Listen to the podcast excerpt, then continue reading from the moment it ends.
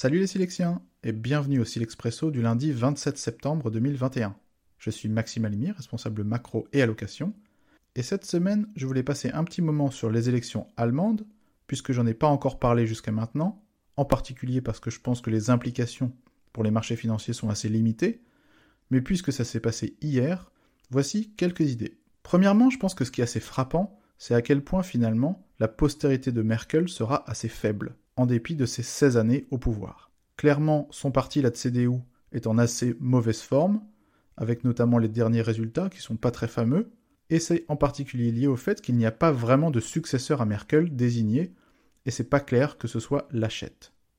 Par ailleurs, il y aura finalement assez peu de décisions de Merkel qui resteront à la postérité, une très bonne gestion de crise en 2008, un engagement européen remarquable pour garder la Grèce en zone euro pendant la crise souveraine, sa grande décision de 2015 sur la crise des réfugiés, et finalement, l'année dernière, un instrument de dette commune européenne.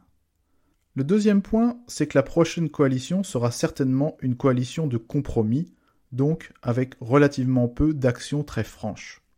On n'a pas encore, à l'heure où je parle, les résultats clairs de cette élection, mais il y a probablement une petite avance pour le SPD et Olaf Scholz, mais c'est très léger, et c'est évident qu'il y aura un poids très important accordé au FDP et au Vert dans la prochaine coalition.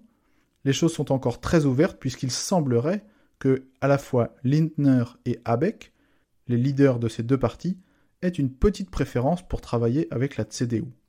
C'est ça qui me fait penser en tout cas que la coalition ne sera pas formée très rapidement, et peut-être seulement autour de Noël, juste à temps pour travailler sur le prochain budget de l'Allemagne. Enfin, le troisième point, c'est qu'il y a clairement quelques thèmes importants qui vont émerger pour la prochaine législature, et je vais rester ici sur ce qui est pertinent pour les marchés, et donc laisser de côté la politique étrangère ou la défense, mais je vois quand même trois axes. D'abord, une augmentation massive des politiques environnementales, que ce soit le prix du carbone, les énergies renouvelables ou les véhicules électriques d'ici 2030, notamment à cause du fait que les Verts auront un poids considérable dans cette coalition. Deuxièmement, du point de vue budgétaire domestique, le SPD est ouvert à la réforme de la règle d'or qui interdit un déficit budgétaire en Allemagne.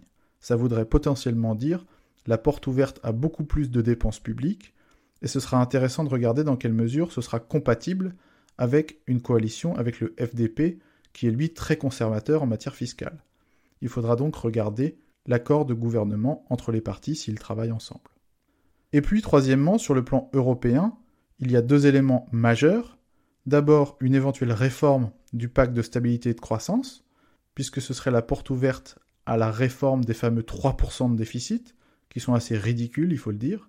Et puis, surtout, dans quelle mesure l'Allemagne pourrait s'ouvrir à faire évoluer l'instrument de dette commune européen de 2020 en une capacité permanente qui pourrait être un embryon de budget européen pour la première fois dans son histoire. Voilà, c'est tout pour aujourd'hui. Si vous voulez en savoir plus sur nos idées et nos solutions, n'hésitez pas à lire notre Silex Snapshot dans votre boîte mail en fin de matinée. Bonne semaine à tous et sortez Sparké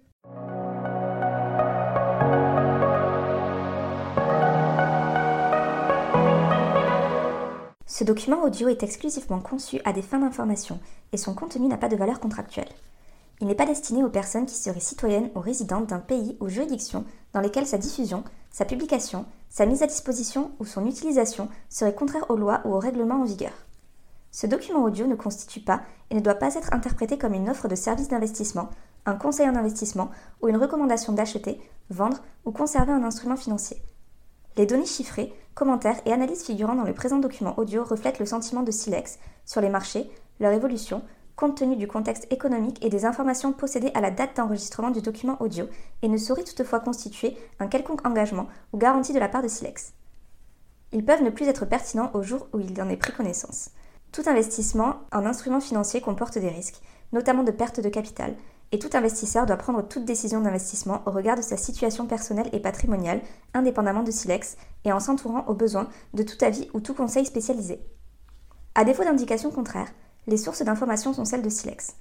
Silex se réserve le droit de modifier à tout moment le contenu et les termes de ce document. La politique de traitement des données est disponible sur le site internet de Silex. Tout droit réservé.